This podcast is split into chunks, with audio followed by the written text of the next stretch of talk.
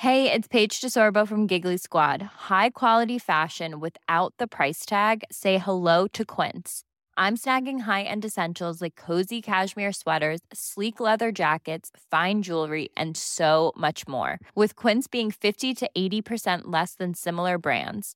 And they partner with factories that prioritize safe, ethical, and responsible manufacturing. I love that. Luxury quality within reach. Go to quince.com slash style to get free shipping and 365 day returns on your next order. Quince.com slash style.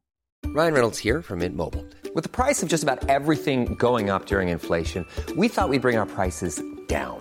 So to help us, we brought in a reverse auctioneer, which is apparently a thing. Mint Mobile unlimited premium wireless. Ready to get 30, 30, bit to get 30, bit to get 20, 20, 20, bit to get 20, 20, bit to get 15, 15, 15, 15 just 15 bucks a month. So, Give it a try at mintmobile.com slash switch. $45 upfront for three months plus taxes and fees. Promo rate for new customers for limited time. Unlimited more than 40 gigabytes per month. Slows. Full terms at mintmobile.com. Millions of people have lost weight with personalized plans from Noom, like Evan, who can't stand salads and still lost 50 pounds. Salads, generally, for most people, are the easy button, right? For me, that wasn't an option. I never really was a salad guy. That's just not who I am. But Noom worked for me. Get your personalized plan today at Noom.com. Real Noom user compensated to provide their story. In four weeks, the typical Noom user can expect to lose one to two pounds per week. Individual results may vary.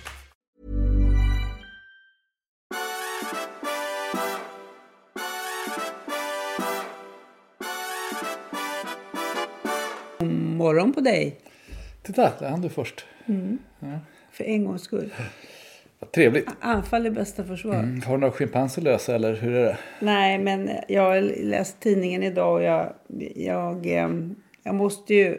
Jag, jag, börjar, jag börjar med inrikespolitiken. Jaså? Alltså, djuren rymmer från zoo. Ormar, ugglor, apor. Och, Det är kro- och krokodiler brukade min pappa säga, men de har inte rymt än. Nej, de har inte gjort det än.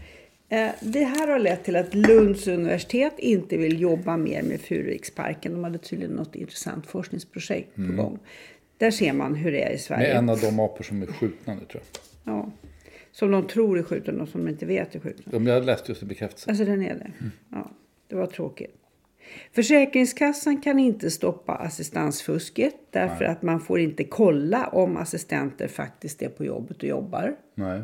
Tråkigt. Så att när de Varför kriminella... inte? Är det GDPR eller någonting? Det, det vet, vet inte exakt varför, men det uppges som ett eh, Mm. hinder för att stoppa de här kriminella gängen som är väldigt duktiga på upplägget. Hur Mm. man ser till att man höstar in alla de här offentliga medlen. Mm. Eh, tredje saken i, i, i dagens tidning.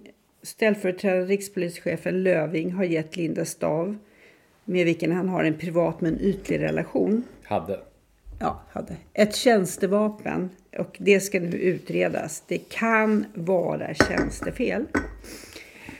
Och sen då den fjärde är ju att man tittar på opinionsundersökningar. Det går så bra eh, för Socialdemokraterna nu. Eh, och eh, jag har en idé om vad Socialdemokraterna håller på med. De har helt enkelt inte gått i opposition än utan de fortsätter att regera från opposition. Så man kunde i veckan läsa en debattartikel av Peter Hultqvist eh, som säger att vi ska bygga ett folkförsvar.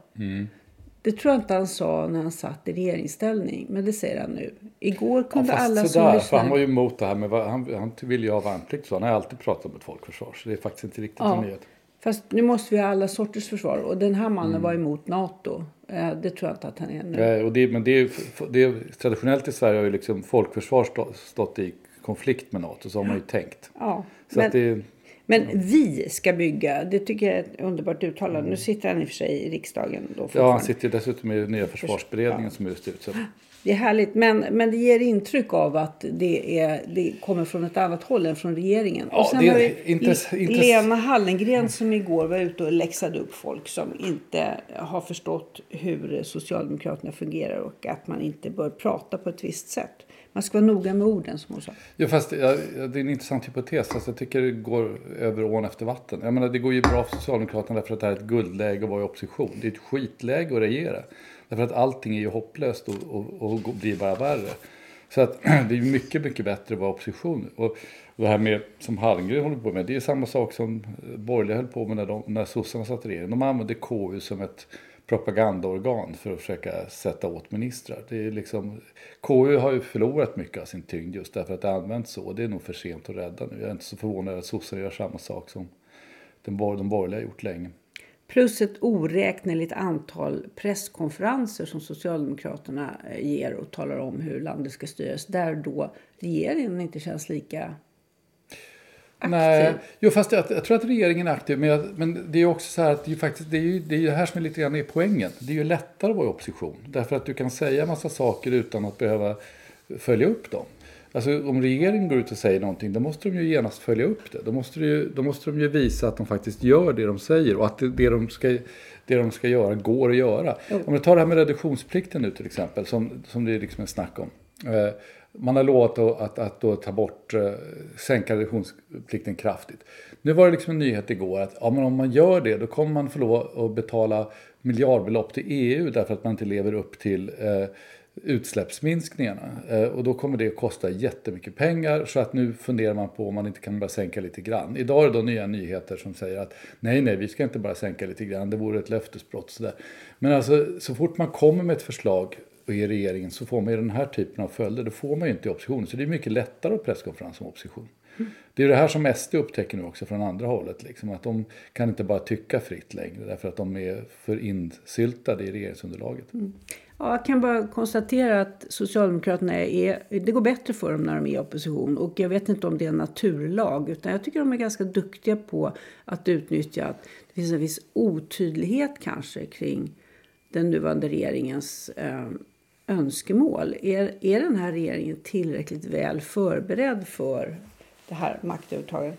Jag minns att jag själv skrev en grej för några år sedan som byggde på att jag hade läst Anders Borgs memoarer, finansministern där han berättade om hur otroligt förberedda de var, och det tror jag faktiskt att de var också, inte bara mm. självberöm, eh, vid eh, ett eventuellt regeringsskifte. Så att de hade planer och han är ju den typen av karaktär som faktiskt räknar på saker och kan mm. gå igenom oerhört stora material. Så jag eh, tror honom när han skriver att, han, att det var det han hade gjort. Och då mm. undrade jag i mitt stilla sinne för några år sedan om den här eventuellt tillträdande regering som nu är regering också jobbade på det sättet. Nej, och det, och det kunde de ju inte. Det är det här som är det intressanta, det är det här som har förändrats. Liksom. Det här är inte bara fråga om ett, ett annat strategival, utan det handlar ju om att att det är mycket svårare att bilda regering. Eh, precis det här som, som, du, som Anders Borg skriver, det har jag ju hört flera i den gamla borgerliga regeringen säga att den här regeringen gör fel för att de inte har tänkt ut vad de faktiskt står för och vill göra innan de tillträder utan de liksom tillträder först och sen så försöker de tänka. Men poängen är ju den här att för att de överhuvudtaget skulle kunna tillträda så måste de antingen ha en koalition med Sverigedemokraterna eller med Socialdemokraterna. Det var liksom de möjligheter som fanns om man överhuvudtaget skulle kunna vara med och regera. Och då kunde man inte ha någonting färdigt i för, förväg därför att man är inte alliansen. Alltså det Anders Borgs läge var ju att man hade en tydlig det fanns bara ett sätt att regera på. Man hade en tydlig idé om vad det sättet var. Och därför kunde man ju prata ihop sig i förväg. Fast man, jag undrar ju faktiskt om man på egen hand, för man måste ju förbereda sig på egen hand. Vad vill vi som parti? För det är det man har berättat för väljarna. Även om man sen i koalition måste kompromissa med det så måste man ju haft ett klart uttänkt mål. Mm. Det här är våra viktigaste mm. områden och så här tänker vi göra för att nå framgång. Och det är där jag undrar, finns det någonting som de kan fiska upp och säga? Så här tänkte vi, men vi äh, samarbetar med andra men jag partier. håller med om det. Jag, alltså jag säger inte att jag tycker att de borde kunna ha tänkt mer innan de tillträdde. Men jag bara säger att, att det är också det här som blir väldigt problematiskt. För det de har fått kritik för mestadels nu, som de säkert förlorar rätt mycket röster på opinionsmätningarna, är ju just att de har talat om vad de vill före valet. Och sen så när de sätter sig i koalition så kan de inte göra det därför att det finns inte en majoritet för det. Och då anklagas de för, val, för vallöftesbrott, alltså både Sverigedemokraterna, Moderaterna och alla andra. Och, och det, liksom, det, finns ju liksom en dubbelsida, en, en annan sida av det här som, som innebär just att det blir svårt att, att, att knyta tillbaka till, till de här löftena innan valet eftersom man vet att man har så lite chans att få igenom sin egen politik. Det är ju, jag vet inte, det, jag, jag, förstår, jag förstår vad du säger men, men liksom läget är verkligen helt annorlunda än när Anders Borg hamnade i regering. Det var liksom, då, då hade vi en, en stadig allians. Det har vi inte längre. Och det har man inte heller på vänstersidan. Det är ju samma problem för Socialdemokraterna egentligen. Vi kommer nog få leva med sådana här perioder av, av eh, en känsla av, av, av stora löftesbrott eh, ganska länge tror jag. Ja, Ja, men vi, vi hoppar över det där med löftesbrott. Jag läste någonting otroligt kul. Eh, eh, nu har nyliberalerna fått stöd från oväntat håll, nämligen en sociologiprofessor, Eva Ilous, vid Hebreiska universitetet i Jerusalem och också verksam i Paris, vilket kanske är viktigare, så, eh, som har ett projekt som går ut på att eh, definiera eh, sexuellt kapital i Bourdieus anda. Eh, ekonomiskt, socialt och kulturellt kapital. Och nu ska vi gå till det sexuella kapital. Och det, det, det intressantaste är nummer, kategori nummer fyra där. Där man har definierat eh, någonting som man kallar för nyliberalt sexuellt kapital. Eh, ja, det tycker jag är otroligt kul. Eh, det här skulle alltså, folk som är bra på att samla på sig sånt kapital skulle alltså få människor att känna sig mer kompetenta. Och när de gör det så känner de sig mer attraktiva på arbetsmarknaden så de är mer anställningsbara. Men jag begriper, var kommer det sexuella in? Ja, nej inte. men alltså de, att de är sexuellt aktiva och sexuellt attraktiva Eh, gör att de känner, får bättre självkänsla. Och det är jättebra att du säger att du inte förstår för det gjorde inte skribenten i Svenska Dagbladet heller och det är väldigt svårt att få reda på vad- exakt vad han menar. Men det är någon sorts antydningar om att eh, det här sexuella kapitalet liksom har en nyliberal komponent som gör att det går att omsätta eh, direkt i... Det är som en mellanväg till ekonomiskt kapital. Alltså man är, man är helt enkelt Jag aktiv förstår i sängen. ingenting. Vad är det som är nyliberalt med det här? Nej, men det var hennes uttryck. Det, jag tycker det är fantastiskt. Ja, men jag tycker du ska läsa. Läs Ja, Svenska ja. Dagbladet idag. Eh, jag tycker det var roligt. Jag har läst Svenska Dagbladet, men just Ja, det har jag missat. Du, du missade det. Det jag läste där som jag tyckte var intressant, det var den här, eh, i och för sig ganska dåliga intervjun, men, men med ett intressant par, Ulveson och, eh, och Peter Dalle. Mm. Alltså Peter Dalle har jag alltid tyckt är något av ett geni alltså. Och eh, som sagt, jag tyckte inte det var så bra intervju, den var lite eh, slarvig bara. Men, men, men däremot är det ju liksom kul att läsa om hur de har jobbat ihop och hur de har eh, under alla de här åren liksom eh, eh, fungerat, som, fungerat bra i, som par. Och jag måste säga att liksom nästan allting Dalle gör, även om jag har sett någonting någon gång som jag inte vet att han ligger bakom, så, så brukar jag gilla det. Han har någon slags tonträff, Peter Dalle, som är ganska eh, unik. Att säga. han fattar liksom, han kan fånga samtiden. Man, man, är, man känner på något sätt att han tycker att samtiden är lika konstig som man själv tycker. Men han kan ändå på något sätt fånga den på ett kul sätt. Förstår du? Ja, och Johan Ulveson kan... Ja, Kan han, ja, han, kan, ja absolut. Ja, men han gestaltar det ju väldigt bra. Eh, så är det ju. Nej, men jag håller med. Det, det finns någonting där i vår tokiga samtid. En annan reflektion som kanske Peter Dalle skulle kunna göra någonting av. Det är att eh, det visar sig nu, det här eh, dokumentären som visade att det var någon i Vänsterpartiet som sa vilka jävla fittor. Ida Gabrielsson har det kommit fram och erkänt det. var, det var Ida Gabrielsson eh, som sa det om Socialdemokraterna. Mm. Och det här tycker jag är så intressant. För att det här har bara lagt sig. Men då undrar jag, finns det någon annan än en blond 41-årig vänsterpartist som kan kalla folk för vilka jävla fittor i SVT och komma undan med det? Jag vet inte. Fast jag tycker det är skönt att någon kommer undan med det, för jag tycker allt det här är fjantigt. Ja, visst är det fånigt. Men jag kan tänka mig alla andra grupper som absolut inte får säga så. Nej, Det- så är det säkert. Men, men jag vet inte, alltså jag tycker hela... Och det, liksom, så så ska folk vara upprörda över och ska liksom... Men de var ju inte det. Ja men det var de ju visst. Det var ju massor med folk som var ute. Och det var ju därför de fick, till slut fick lov att komma fram och säga att det var jag som sa det. Därför att folk liksom poserade och, och verkade... Ja, jag tyckte det här var hemskt. Och så var In, ingen har krävt att Ida Gabriel ska lämna sin post eller att Nooshi Dadgostar ska be om ursäkt eller någonting. Det här var det lindrigaste påslaget ever på en, eh, Ja. på en sexistisk Jo, men som jag säger i sådana fall är det väl en något vis en tillnyktring i sådana fall. Du kan ju vara glad för det och, och, och jag tycker det är ganska intressant. Men alltså jag tycker det intressanta med den där dokumentären, jag såg den. Den heter väl Maktspelaren, va? Gjorde inte det? Jag tror det. Så handlar det om, om SD och vän, vänstern under valkampanjen. Det intressanta med den är ju liksom att se hur styva i korken de är på, på vänsterns sida. Jag, jag har följt dem ganska noga de senaste fyra åren, kanske fem. Därför att jag tycker att de har haft en väldigt intressant strategi. Väl genomtänkt. Det var Aron Etzler egentligen som låg bakom det där. Eh, men nu verkar det lite grann ha gått överstyr. Att de liksom var så- var så säkra på sin fina strategi. Att, att de börjar bli arroganta. Och man ser det här, det tycker jag är intressant, det här samspelet man ser. Man ser ofta tre personer i den här dokumentären. Det är Nooshi förstås, då, Dagostar, partiledaren. Det är, är Jenny Lindahl, eh, eh presschefen, pressekreteraren som också, hon har skrivit rätt mycket i fokus. Och sen så Ida Gabrielsson. Och alltså den byggbarackstämningen som råder mellan dem, det är liksom en sån här riktig grabbig stämning men i tjejtermer. Och det är ju därifrån den här, en sån här grej kommer. Att de säger vad fittiga de är. Det... Så, så tjejer får vara grabbiga? Nej, jag vet inte om de får. Det är inte det jag är inne på. Jag struntar rätt mycket i vad man får eller inte får. Jag bara tycker det är intressant att se. Och jag tror att det är inte ett särskilt bra tecken. Man förstår kritik, den interna kritiken i partiet mot mot eh, toppstyrning och sånt där som i och för sig alltid finns i Vänsterpartiet. För det är liksom ett parti av individualister, konstigt nog. Men, men eh, man förstår den här kritiken när man ser det här ledargänget. Man förstår att det är in, inte lätt att ta sig in i den här, eh, i den här maktsfären. Liksom, därför att de är väldigt arroganta och ganska uppfyllda av sig själva. Det, det tycker jag var en rolig observation. Det var en bra dokumentär på det sättet. Man verkligen kände att man fick liksom ta ett steg in i Vänsterpartiet. Ja, Ja, det, det, det vill man göra. Det, jag, jag sitter och tänker nu när ja. du tar upp det där med en trojka. It takes three to tango. Det, det, är lite samma sak i... Eh, It takes three to tango, det är bra. Ja, i samma, det är lite samma sak i Centern. Ja. Där vi har Annie Lööf, Martin Ådahl och vad heter denna tredje? Mikael Artusson. Ja, just det. Han ska ju gå nu. Ja. De där tre ihop, mm. de, de lyckades ju dansa ut Centern riktigt på kanten. Ja, och det är lite konstigt också därför att det är ingen given trojka heller för att Artursson var ju eh, rätt traditionell centerpartist.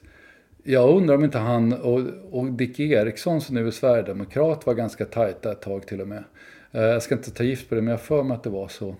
Eh, Martin Ådahl är ju liksom ett, han är ju liksom ett unikum. Han, han är ju en rymdkadett. Eh, så han, liksom att han är i koalition med någon är ett under. Eh, och Annie Lööf hade ju sina, jag menar, sina förtroenden var ju sådana här som Fredrik Federley och sådär ett tag. Eh, alltså det är inte, det här är liksom en koalition som har kommit fram under, eh, under resans gång på ett sätt som är Ja, intressant. några av dem dansade ju av banan alldeles självmant, så Fredrik Federley till exempel. Ja, ja, ja eller självmant, men han av egen, av egen kraft. Av egen kraft, Han, ja. Eh, ja. Exakt. Men det, det, det, det är, apropå stora intervjuer. Det är en stor intervju ju inte då med Dalle och Ulveson utan den är med, med Annie Lööf förstås. Det är en jättelång intervju om hur hon känner sig. Ja. Eh, och, och, och, och, det är liksom, det är klart man, man kan skriva om det där. Jag måste säga att jag tycker att det tillför väldigt lite. För det är liksom mest, mest eh, att hon får tala om att det är hemskt att vara mordhotad och så. Det, det förstår man ju mycket väl. Men, men det finns ju liksom en underton i allt det där. Och, eh, för den som missar undertonen kan ju läsa DNs ledarsida där Isobel skriver, en gammal bekant till oss. Hon, hon eh, eh lindar ju sällan in någonting. Där talar hon helt enkelt om för folk att, att eh, folk som har sagt någonting elakt om Annie Lööf är mer eller mindre delaktiga i mordhotet mot henne. Och det är väl liksom det som är undertonen i hela den här intervjun eller artikeln om Annie Lööf också. Och det där tycker jag är, det där är liksom en sån där riktig, det är ett riktigt dåligt tecken när man börjar eh, använda den här typen av, av våldshandlingar som ett sätt att skämma ut personer med en annan åsikt bara. Liksom det, det, det är det där de håller på med väldigt mycket på den här kanten nu och det tycker jag är, är eh, obehagligt. Sen är jag väldigt trött på den här sentimentala inställningen. Ja. Alltså nyhetsmedier brukar vara inriktade på vad som händer ja. nu och vad som ska hända framöver, inte ja. vad som hände igår. Hela det här uppmärksamhetskapitalet som, som liksom avgående, antingen partier eller partiledare lyckas skopa åt sig. Det beror ju helt enkelt på att det finns någon sorts sentimental snyftare över att fel lag vann valet. Ja. Uh, och då, man ska inte låta folk glömma och sådana där saker. Annie Lööf är yesterday's news. Och det blir det konstigt nu också när det händer så mycket intressanta saker i Centern. Alltså de har tagit fram tre kandidater som inte var särskilt olika, lite olika. Och den som då var mest olika kan vi säga, eh, landsbygdskandidaten, han har liksom eh, eh, har man försökt ställa vid sidan om. Men det i sin tur lett till att den främsta Stureplanskandidaten eh, Tan Ringqvist har liksom lite svårt också. Så nu eh, lutar det då åt den här tredje kandidaten som kallar Musse, som, som, eh, som, som någon slags kompromisskandidat. Men det händer ju jättemycket i Centern. En centerpartist med ganska bra insikt i det där sa till mig bara för någon vecka sedan att han trodde att det var ganska stor chans att det dyker upp en fjärde kandidat. För ingen av de här tre nu liksom är särskilt eh, helgjutna i partiet. Och det är tydligen så att det är så med Centerns stadgar att det är liksom fri nomineringsrätt. Så man, ända fram till stämman kan man lägga fram en ny kandidat. Så det kan hända ganska mycket där. Det vore ju intressant att läsa en artikel mm. om. Ja, vem är den fjärde, fjärde mannen? Ja, vem ska den möjliga fjärde? Och Eller liksom, kvinna. Alla, jag tror massor med folk sitter och hoppas att Emil Källström ska ändra sig och komma tillbaka, men det tror jag inte han gör. Men, men liksom det, det är sådana där grejer. Som, det... Ja, fast jag tror att det vore lite självmordsbenäget. Jag tror inte han är det. Men det är intressant, du har rätt i det där, det är intressant hur, uh, hur den här makttrianglarna kan liksom uh, bildas och, och, och, blockera grejer. Mm. Um, För det var där vi började. Ja. Mm. Jag tänkte bara passa på för alla som är intresserade av att lyssna, vilket man kanske är om man lyssnar på vår podd, mm. och berätta att jag har läst in en kolumn om Estonia-överlevarna och hur illa behandlade de har blivit under de här 28 åren som har gått. Den kan man lyssna på. På Fokus, På ja. Fokus hemsida. Just det. Jag såg att de la ut en, en grej jag läste in också, någon kolumn om, om eh, vår undliga relation till historia. Så att det finns, eh, om man tröttnar på att lyssna på oss när vi pratar med varandra kan man lyssna på oss när vi håller monolog istället. Ja. härlig omväxling, eller hur? Sen hade vi tänkt övergå till att sända sända en gång i veckan. sända. Eh, så om det är någon av våra trogna och härliga lyssnare som tycker det är en jättedum idé eller en god idé så vinka till i något socialt medium så får vi veta vad ni tycker. Ja, just det. Jo, eh, det, och det är av lite praktiska skäl men också av eh, koncentrationsskäl känner vi. Man behöver liksom ladda upp lite. Um, Tänk att det var någonting mer jag hade tänkt jag skulle ta upp idag. Men nu har jag glömt bort vad det är. Och tänk, nu kommer nackdelen av det här om vi bara ska göra en gång i veckan. Att det kommer ju vara för sent om en vecka. Ja. Nu kan man inte spara. Nu gäller det att man har liksom ordning och reda på sina grejer här. Mm. Lite så. Ja. Snart är det jul ja. och vi ska övergå till att pynta vår julgran. Ja, vi ska ha drink idag så vi måste faktiskt klä julgranen eh, så att den ser lite snygg ut tills gästerna kommer. Eh, men, jag eh, tycker egentligen man ska klä julgran på julafton. Men jag vet att jag, jag har förlorat den striden för länge sedan. Ja, det har du. Ska mm. du säga någonting om vårt tema? Da-da. Ja, du menar för granen? Ja. ja, men vi har alltid lite tema för granen. Vi har haft till exempel filmstjärnegran eh, något år. När vi hängde film, filmisar i granen och så. Det var rätt kul. I år har vi bestämt oss, vi har ganska mycket blåvitt här hemma. Alltså ni vet porslinsartat, eh, Delft som säger i Holland och så. Eh, och det, det händer ju att man slår sönder lite grejer. Så att nu har vi eh, limmat upp skärvor från våra sönderslagna blåvita grejer. De ska vi hänga i granen. Plus hängen, handvikta pappershängen i, med blåvitt mönster som vi har köpt av en sydafrikansk konstnär som heter eh, Juanita. Juanita. Och hennes varumärke heter By Juanita. By Juanita, det är enkelt att komma ihåg. Googla på. Ja, hon är jätteduktig. Hon gör mycket sådana här eh, vika papper på intressanta sätt. Så det, det blir en blåvit gran i år helt enkelt. Och den är helt enkelt recyclad också till största delen eftersom det är sönderslaget porslin. Ja, det har jag inte tänkt på. Vi är till och med för en gång skulle vi, är vi, det är antagligen fel att ha en gran i huset överhuvudtaget av miljöskäl. Men, mm. men eh, Eh, vi är i varje fall lite mer miljövänliga än vad vi brukar vara. Mm. Fast det måste vi nästan varit när vi tog filmusen också. Det är verkligen återanvändning. Det var väl ingen av dem som var tidigare än nej, nej. 1970. Det gick vi och köpte på ett litet nutidsantikvariat. Ja, just det. Så är det. Men så får det bli. Ja, nu, eh, men då är det dags då. Vi får, eh, nu, får vi, nu får vi lägga av. Ja. Hej. Hej.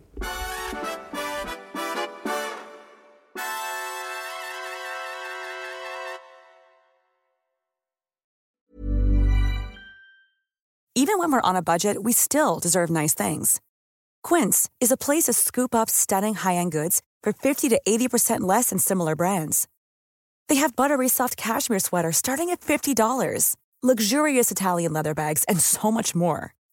Plus, Quince only works with factories that use safe, ethical, and responsible manufacturing. Get the high-end goods you'll love without the high price tag with Quince. Go to quince.com/style for free shipping and 365-day returns.